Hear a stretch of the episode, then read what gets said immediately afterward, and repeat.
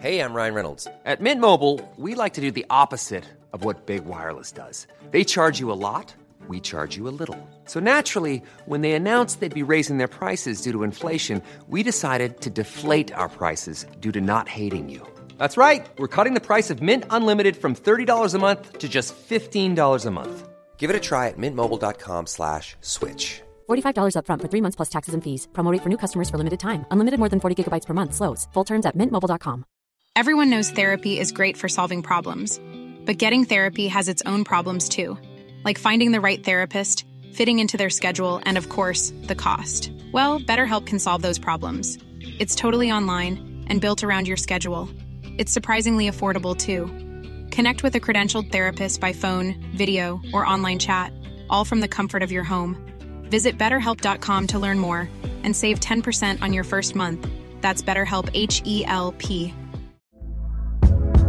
Hey there, it's Michelle Norris. I'm host of a podcast called Your Mama's Kitchen. When I travel, I'm usually looking for a way to find a taste of home when I'm not at home. And one of the things I love to do when I am at home is entertain. And Airbnb allows me to do that. When I was in California recently, I rented a house that had a great kitchen. And when we were sitting around the table, we're all thinking, we're in someone else's house. Someone could be in all of our homes as well.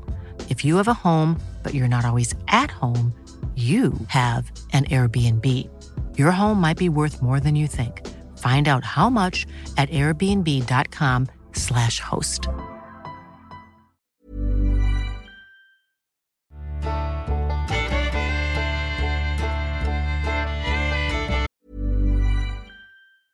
Ryan Reynolds here from Mint Mobile. With the price of just about everything going up during inflation, we thought we'd bring our prices down.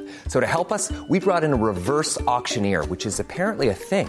Mint Mobile unlimited premium wireless. Ready to get 30, 30, bit to get 30, bit to get 20, 20, 20, bit to get 20, 20, bit to get 15, 15, 15, 15 just 15 bucks a month. So, Give it a try at mintmobile.com slash switch.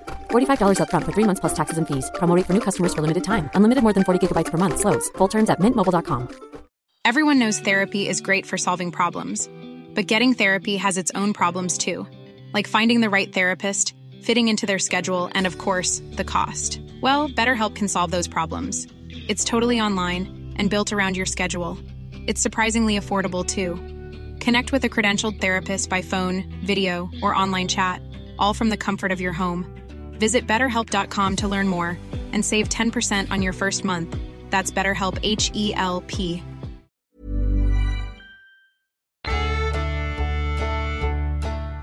Okay, I want to start off by saying that I do not really believe in strange creatures from the abyss, and I am not a huge fan of looking for Bigfoot. I am just a regular guy who saw something that I can't explain. I just want to know if this is something that maybe someone else has seen. I was driving down Route 20 in Northborough, Massachusetts at around 2 a.m. one night in 2007. My girlfriend at the time was in the car with me. When we reached a more wooded area, I saw two animals crossing the road. Both of them stopped and turned to look at my oncoming car.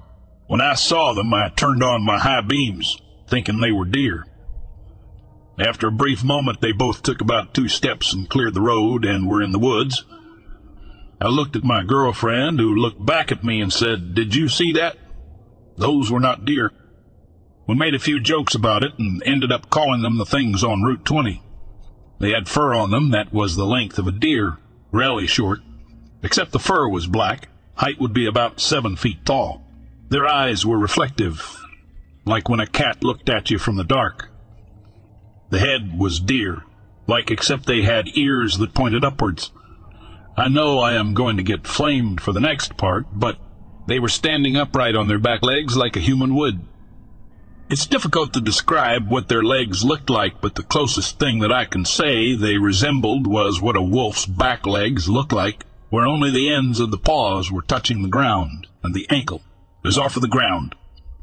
Place your feet under your chair so that only your toes are flat against the floor. Have you heard of something similar to this, so I can try to research it further?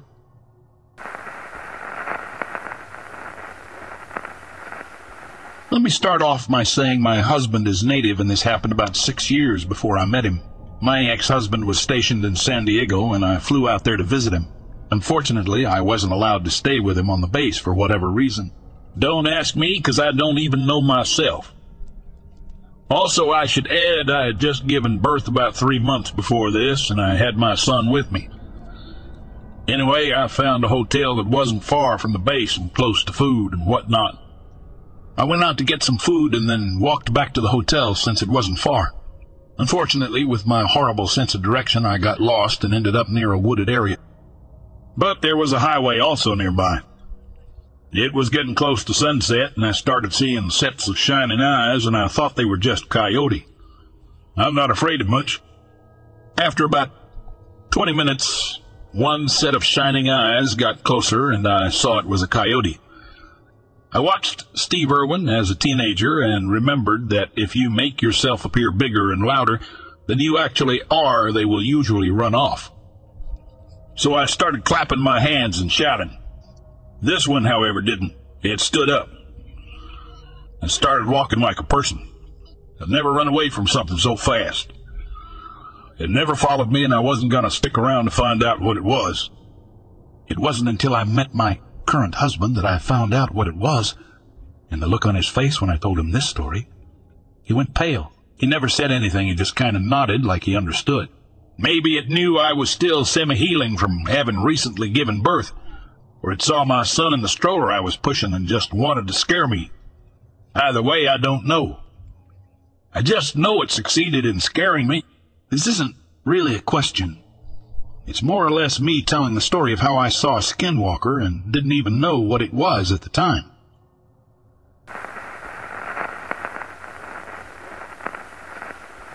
My parents' house was always a place of comfort for me, a sanctuary until the day my grandmother passed away. My mother, being the oldest, inherited the family Bible. It was an ancient tome filled with brittle pages of scripture and, oddly enough, locks of hair from generations past. None of the hair was labeled, the identities of their owners lost time. Things started to change in the house after the Bible came into our possession. It began with the light switches. We'd walk into a room only to find the lights turned off when we were certain they'd been left on. We shrugged it off as faulty wiring or forgetfulness. When my divorce was finalized, my two children and I moved into my parents' home. One night, while my children slept soundly in their beds, I was startled awake by a peculiar sensation. I could feel a pressure on the bed as though someone was sitting on the edge. The blankets were taut, the mattress creaked under the weight. I sat up, looking around the dimly lit room, but found nothing. I brushed it off as a dream, a figment of my overactive imagination. But it happened again, and again. Every time, it was the same, the sensation of someone sitting on the bed, the mattress groaning under the phantom weight. I checked on my two-year-old each time, expecting to find him out of his bed, but he was always sound asleep. The incident shook me, but I kept them to myself, not wanting to worry my children or parents. It wasn't until my sister came to visit that I realized I wasn't alone in my experiences. She'd been staying in the upstairs room, and one day, over coffee, she confided in me. Her stories mirrored my own. The feeling of an unseen presence, the sensation of someone sitting on her bed. We exchanged uneasy glances, a silent acknowledgement of the uncanny events taking place in our childhood home. We still don't know what to make of it. The old family Bible sits on the bookshelf, a relic of the past, its pages filled with scripture and strands of hair. But the house feels different now. It's as if we're sharing it with someone else, someone we can't see. It's no longer just our home, it's theirs too. But who they are, we may never know.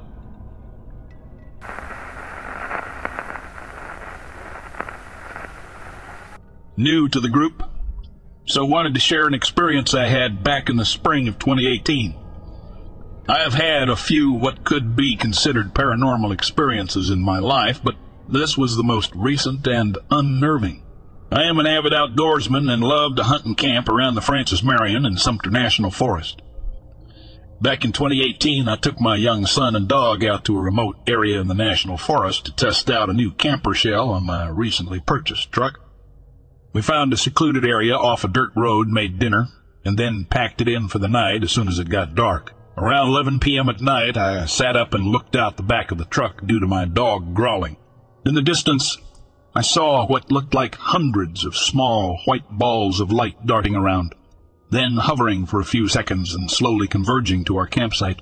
They looked just like the dust orbs you see on videos, but these were producing light in a completely dark forest. They soon surrounded my truck.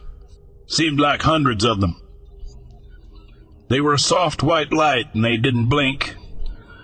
Light and bugs were out early evening, but those were yellow and blinking.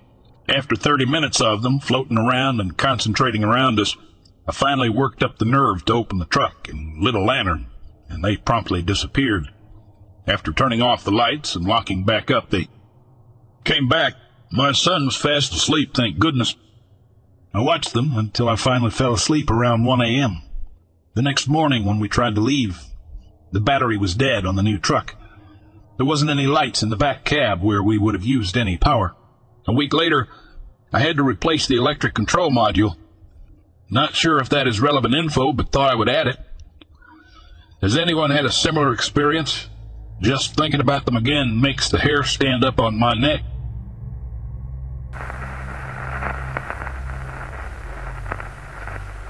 Always been told that I tend to sleep talk, but I never really believed it until my roommate complained about my constant chatter. Intrigued and a bit embarrassed, I decided to download an app to record my sleep talking, hoping to finally understand what I was saying during the night. I set up the app on my phone and placed it on my nightstand before going to bed. I must admit, I was both curious and nervous about what I might hear the next morning. My sleep was restless filled with strange dreams and a feeling of unease. When I woke up, I hesitated for a moment before reaching for my phone.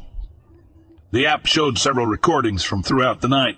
I played the first one, and there I was, mumbling incoherently about some nonsense. I chuckled to myself, relieved that it was just harmless gibberish. But then I played the next recording. To my surprise, I heard a deep male voice speaking from what sounded like the other end of the room. My heart raced, and a chill ran down my spine. The voice was unfamiliar, and there was no way someone else could have been in my room. I live alone, and I always lock my doors and windows before going to bed. The voice in the recording was unnerving, speaking in a tone that sounded both menacing and oddly calm. I couldn't understand what the man was saying, but it felt like he was speaking directly at me, almost as if he was taunting me. I played the recording again and again, trying to figure out if there was some sort of logical explanation for it. But no matter how hard I tried, I couldn't come up with a rational reason for the voice. There was no one else in my apartment, and the voice was definitely not mine.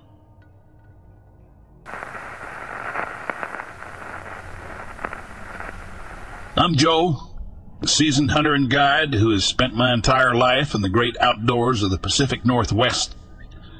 I've heard many tales of wendigos, but never saw one myself until that rainy day in November of 1995. I was camping with a few friends in a remote area near the Oregon-Washington border. We were sitting around the fire trying to stay warm and dry when we noticed a strange figure standing next to a tree. At first, we thought it was a doe, but as it got closer, we realized it was something else entirely. The creature was about six half feet tall with giant antlers and muscular shoulders. It looked like a bipedal doe. Its head was not pointy like some of the stories we had heard, but more human like. It didn't move at all, just stared at us curiously. Mark, one of my friends, got up and approached the creature. As he got closer, it turned and walked away slowly, disappearing into the dense forest. We were all stunned, not sure what to make of what we had just seen. Later that evening, we talked about it and tried to come up with an explanation. We knew that there were stories of wendigos in the area, but seeing one in person was a different experience entirely. The next day, we heard about a man named Chet who was known to leave food out for the creatures in the area. We decided to pay him a visit and see if he had any insight into what we had seen. Chet was a Native American man who had lived in the area for most of his life. He told us about his encounters with Wendigo and how he believed they were peaceful creatures who just wanted to be left alone. After talking with Chet, we decided to do some investigating of our own. We spent several days in the area looking for any signs of Wendigo. We didn't find anything conclusive, but we did hear strange noises and saw footprints that could have belonged to the creature we saw. To this day, I'm still not sure what we saw that day in November.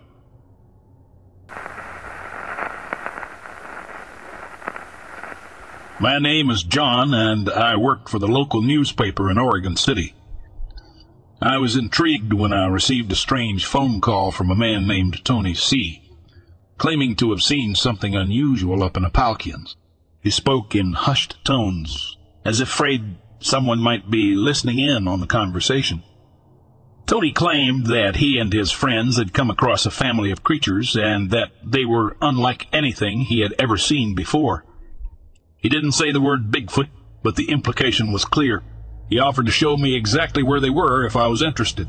I tried calling Tony's number repeatedly, but there was no answer. Eventually, I decided to pass the information along to Peter Byrne, a renowned Bigfoot researcher. However, even he had no luck getting in touch with Tony. Days turned into weeks, and I had all but given up hope of ever learning more about Tony's encounter.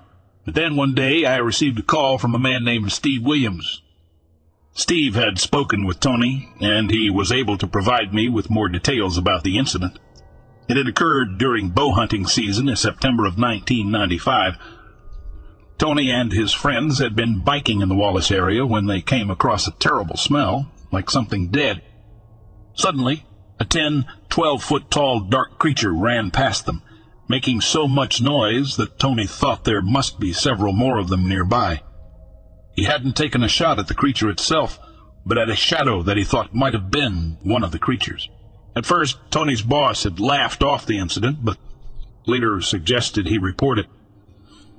That's when Tony had called me. I was fascinated by Tony's story, especially since it involved a sighting in such close proximity to our town. I decided to dig deeper and eventually learned that there was a local Native American tribe in the area that had stories and legends about similar creatures. With this new information, I reached out to the tribe and was able to speak with an elder who had first-hand knowledge of these creatures. He confirmed that they were indeed a part of their traditional stories, and that sightings had been reported by members of the tribe for many years. I knew that Tony's encounter might be met with skepticism by some, but I felt it was important to share his story with our community. Who knows what else might be out there waiting to be discovered?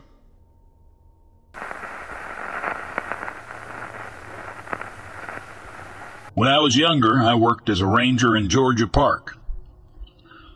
Most of my nights were spent instructing people not to leave out offerings for bears and other animals, but every now and again I got a call about rowdy teens or even rowdier adults. It was thankless work, but dealing with the public often was. One night, I was leaning back in my chair, listening to a podcast in a last-ditch effort to stay awake. The phone rang.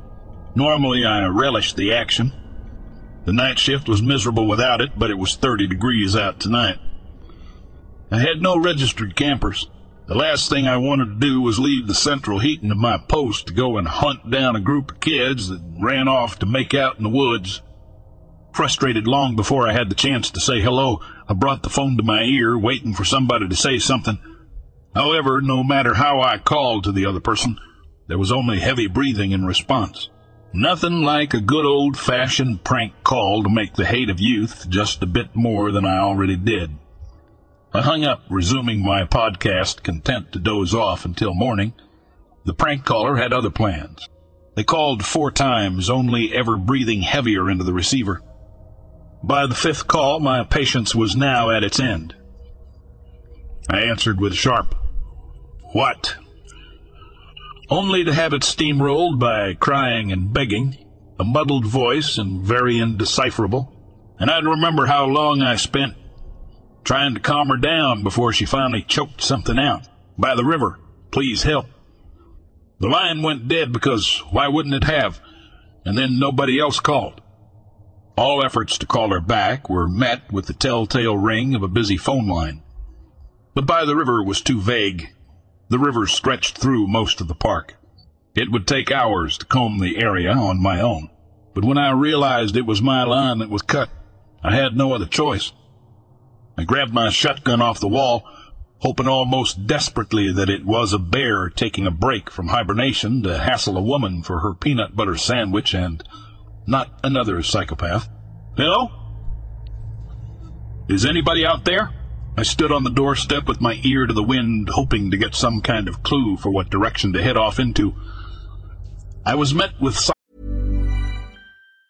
Planning for your next trip? Elevate your travel style with Quince. Quince has all the jet setting essentials you'll want for your next getaway, like European linen, premium luggage options, buttery soft Italian leather bags, and so much more. And it's all priced at 50 to 80% less than similar brands. Plus, Quince only works with factories that use safe and ethical manufacturing practices. Pack your bags with high-quality essentials you'll be wearing for vacations to come with Quince. Go to quince.com slash trip for free shipping and 365-day returns. Even when we're on a budget, we still deserve nice things. Quince is a place to scoop up stunning high-end goods for 50 to 80% less than similar brands. They have buttery soft cashmere sweaters starting at $50, luxurious Italian leather bags, and so much more. Plus, Quince only works with factories that use safe, ethical, and responsible manufacturing. Get the high-end goods you'll love without the high price tag with Quince. Go to quince.com slash style for free shipping and 365-day returns. silence. I heaved a sigh of defeat and chose a direction at random. When I found her, I swore I'd give her a good old piece of my mind. And not only was it freezing, but the trails were pretty clear about getting near the river. They were endless, deadly combinations lurking within their depths, and some said the dagger did not solely lie beneath the water. Some said that the gray woman walked along the banks, crying out for help in an effort to lead compassionate bystanders into the water, a story I didn't necessarily believe. It was entertaining, nevertheless. The stories my coworkers came up with never ceased to tickle me. I was about 30 minutes away from the ranger station when I stepped on something squelching beneath my boots. It was hard to make out in the darkness, but as I knelt down before the mass, I realized exactly what I was dealing with. Someone's wet clothes sat in a heap, discarded in a hurry in an effort to warm up after falling in. And the ice was rarely thick enough to bounce an acorn off, let alone pretend to be capable of holding a human's weight. So I can only wonder how anybody could have gotten so soaked. Even if they'd slid down the bank, there was no way they'd been submerged the way these garments suggested that they had been. I'd been about to start searching for blood trails when a voice came from the other trees. It was nothing more than a hiss, but sent my heart into overdrive. Either way, my first instinct was to haul it back where I came from to leave the whispers behind once and for all. But the shotgun in my hand was more than capable of turning a human into Swiss cheese, so I pushed forward. I called into the trees, demanding that the person hiding amongst the leafless branches come out with their hands up.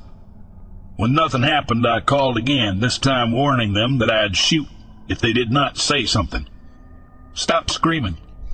She'll hear the voice from the trees didn't seem to understand the concept of packing heat. I could only wonder if she was in the throes of a psychotic break, and there was nothing else out there after all. Yet she was huddled amongst the vegetation, whimpering about some mysterious she. I was moments from threatening her with the cops when I heard the same voice from over the phone. It was just as hysterical as it had been, just as watery and hard to understand as it had been over the phone. If not for the icy hand on my wrist, I'd have followed the voice of the person I'd originally gone searching for. It was my job to help those in need on the trail, and I had no reason to hesitate. But the woman's hold was unbreakable in that moment, and her hissed warning to stay still made me think twice. I tried to help her. The woman told me her face was a breath away from my own, but she was as cold as the rocks along the river's edge. The heat that radiated from living beings was completely missing in her. But my attention went elsewhere as the voice called for help again. And if you don't want to end up like me, you'll go back the way you came. I have no idea what to account for. I can only assume this was the poltergeist of a woman who had passed.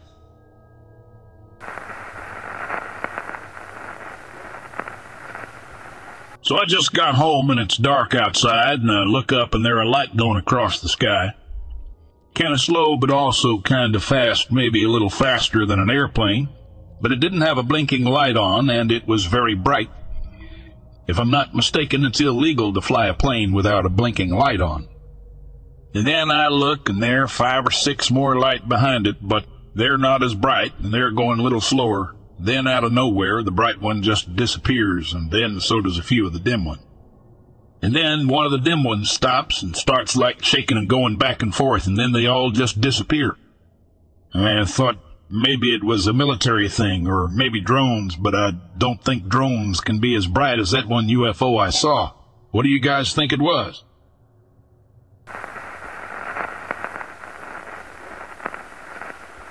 I used to live the middle of nowhere. I would go on walks with my newborn to calm him down day or night. We had a mile long private road that ran along a national forest. There are very few, if any, dangerous type animals, so I felt relatively safe taking these walks. One night, my baby was very fussy, and so he was whining quite a bit as fussy babies do. I put on my baby carrier, strapped him in, and off we went. This carrier allowed me to be hands free on our walks, and he laid against my chest, so he was comfortable and could still look around a bit. We were walking along in the dark with the flashlight off as the moon was bright when I heard noises in the woods. I soon realized we were being stalked. The only animals that might behave that way in that area would be coyotes, and it's extremely rare they would attack an adult.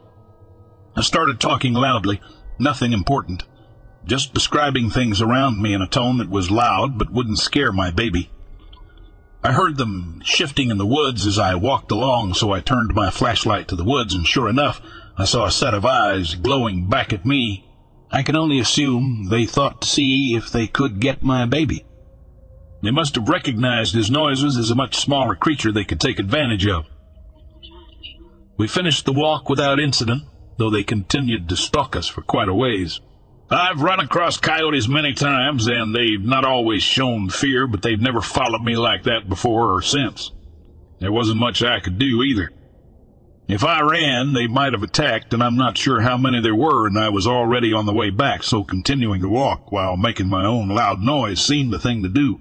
I often wonder how long they were there before I noticed. I think that's the most creepy thing about it for me. I took a gun each time after that, but I never saw or heard anything again.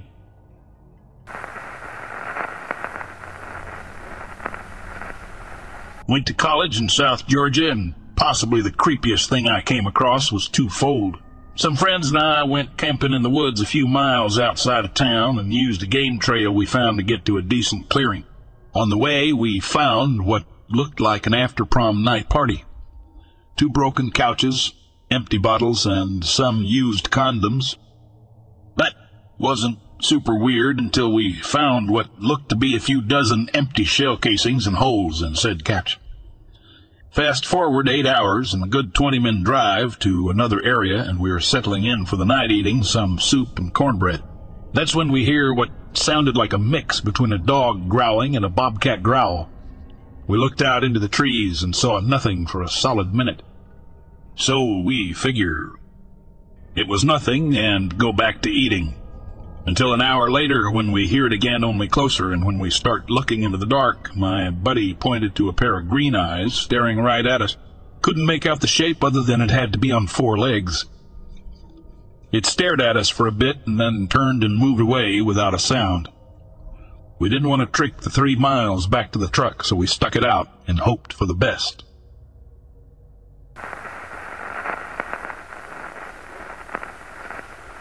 I was at my friend's house who lived in a pretty rural area. It wasn't miles between houses or anything, but there was a lot of forest and land behind all the houses, and a good size of distance between houses. The closest house to his was across the street. His other neighbors were a good distance away, along a windy road. We would go through the woods frequently, exploring and just having fun. One day we were out for a few hours and it was starting to get dark. We had hit up a bunch of places neither he or I had been to, and at that point it was time to head home. Unfortunately, the path we took got us into some more unfamiliar territory. We were walking down what had once been an old river or stream. That was dried up, and a giant tree fell onto across it. We made our way around the tree and started to climb up when we heard gunshots. We chalked it up to someone hunting in the distance because it was definitely not close, but we started to hustle to get up the bank. It was getting much darker by this point and we were tired. Then we heard more gunshots and this time they were closer. Then dogs barking. I think those were scarier than the gunshots. Honestly, especially since those were definitely getting closer and quickly. We started to book it as fast as we could through this unfamiliar area, listening to dogs catching up to us. I don't think the shots were going off anymore, thankfully, but we were not extremely far from the pursuing pups. Thankfully, we got to the road. It was dark and getting darker by the moment. We stopped running and just hiked up the road towards his house. It probably took us ten minutes to get home. It was obviously his neighbor since we ended up on their property.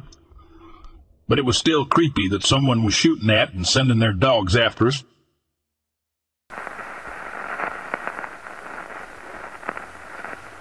I'll never forget that fateful day when two of my friends and I went on a hunting trip in a secluded forest to chase after pheasants. Little did we know that this adventure would lead me to an encounter that defied all explanation and left me feeling both perplexed and mocked. As we set out on our hunt, we soon separated to cover more ground. I went on my own path, following the faint smell of something rotten that lingered in the air. Curiosity got the best of me, and I decided to follow the odor, wondering if there might be a carcass nearby. As I ventured deeper into the woods, the forest grew darker, and an uneasy feeling settled over me. The smell grew stronger, leading me towards a clearing where the sun barely penetrated the dense canopy of trees. It was in that dim light that I saw it. A creature unlike anything I had ever encountered. The creature had a humanoid shaped head with jet black, soulless eyes staring back at me. Its back was hunched and its mouth stretched open as if it were screaming in eternal agony. My heart raced as I tried to make sense of what I was seeing. The creature appeared pale and sickly, almost anorexic in appearance, and its movements were unnatural and unsettling. As I observed it from a distance, it suddenly moved with incredible speed, almost as if it were gliding. Its leg joints were inverted and bent in the opposite direction, making its movements seem otherworldly and disturbing. Fear and adrenaline surged through my veins as I instinctively raised my rifle, aiming directly at the bizarre creature. My hands trembled as I pulled the trigger, the loud gunshot shattering the eerie silence of the forest but to my disbelief the bullet passed right through the creature as if it were a ghost. The creature didn't react at all. It merely vanished into the darkness of the forest, leaving me puzzled and bewildered. When my friends eventually returned to the spot where we had agreed to meet, I couldn't contain myself. I eagerly recounted the bizarre encounter I had just experienced. I expected them to be as astonished and concerned as I was, but instead they burst into laughter thinking I was playing some kind of practical joke.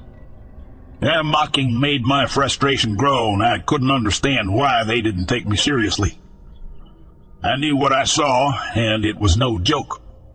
But without any evidence to back up my story, I couldn't blame them entirely for their skepticism. As we continued our hunt and eventually returned home, the memory of that strange creature haunted my thoughts. I questioned my own sanity, wondering if the isolation and excitement of the hunt had conjured up some hallucination. But deep down, I knew what I saw was real. I may never find an explanation for that encounter in the secluded forest, and my friends might continue to laugh it off as a tall tale. But one thing's for sure. I'll forever remain intrigued by the unknown and the mysteries that lie hidden in the darkness of those woods.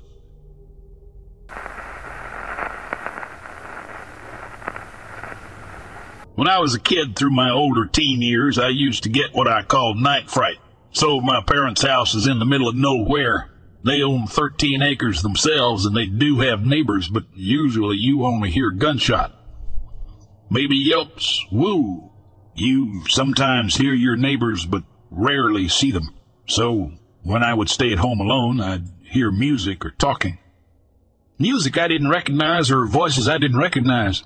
I'd walk outside to see if I could find out who was playing polka music, which I did hear a couple times, but no music outside. I'd keep the dogs inside with me, lock the doors, and sit and watch TV. Then, once my parents would come back, I'd tell them about it. They never heard it. Until after I'd moved out, my dad thought I'd imagined it. One summer night, he heard polka music in the house. Never outside. I'd always decided it was my imagination. I never figured out who it was, but I sometimes heard it when no one lived in those houses, and never outside.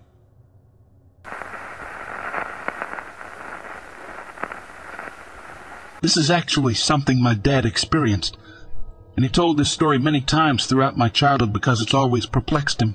Growing up, my dad loved to go camping with his friends. When he was about six, his parents let him stay in a shed with his friend in the friend's backyard overnight. They woke up to a pin-sized light zipping around the wall above them in the middle of the night. It was white, but about the size of a laser pointer. This was in the early 60s.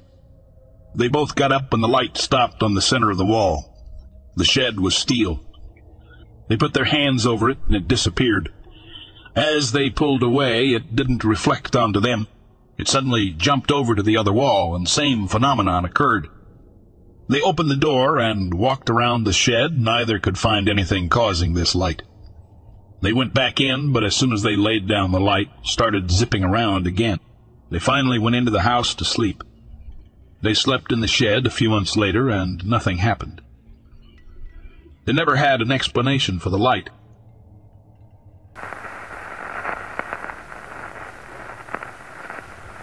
So it was a year ago I was living in El Paso near Fort Bliss because my dad was in the Army.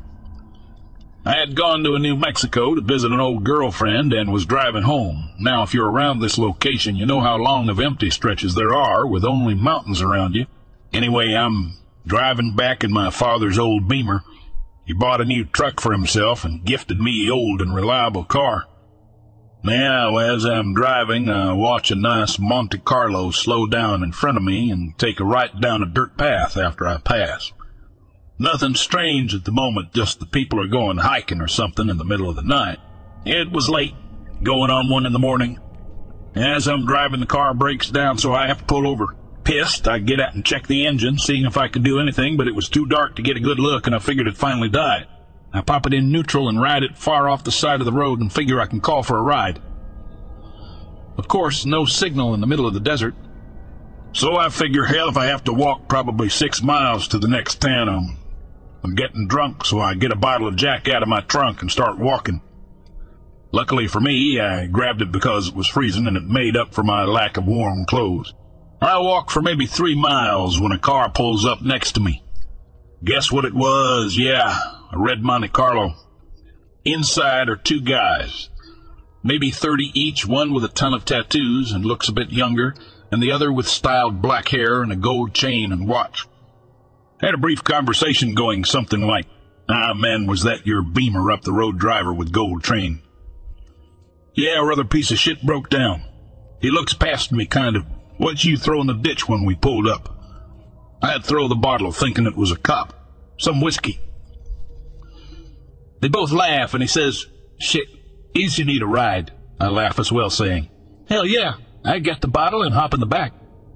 These two sons of bitches drink their asses off, driving me into town and get me plastered. Yet even in my drunken hasteness, I didn't fail to realize the tattooed one was sweaty, like he had been working and was covered in dirt, along with something rattling in the trunk while we turned in town. Nothing happened to me except getting wasted in a ride to a near town, then getting an Uber home. Yet I still believe that there was a shovel in the trunk, and the two men just finished burying someone and were excited to find some alcohol to celebrate with.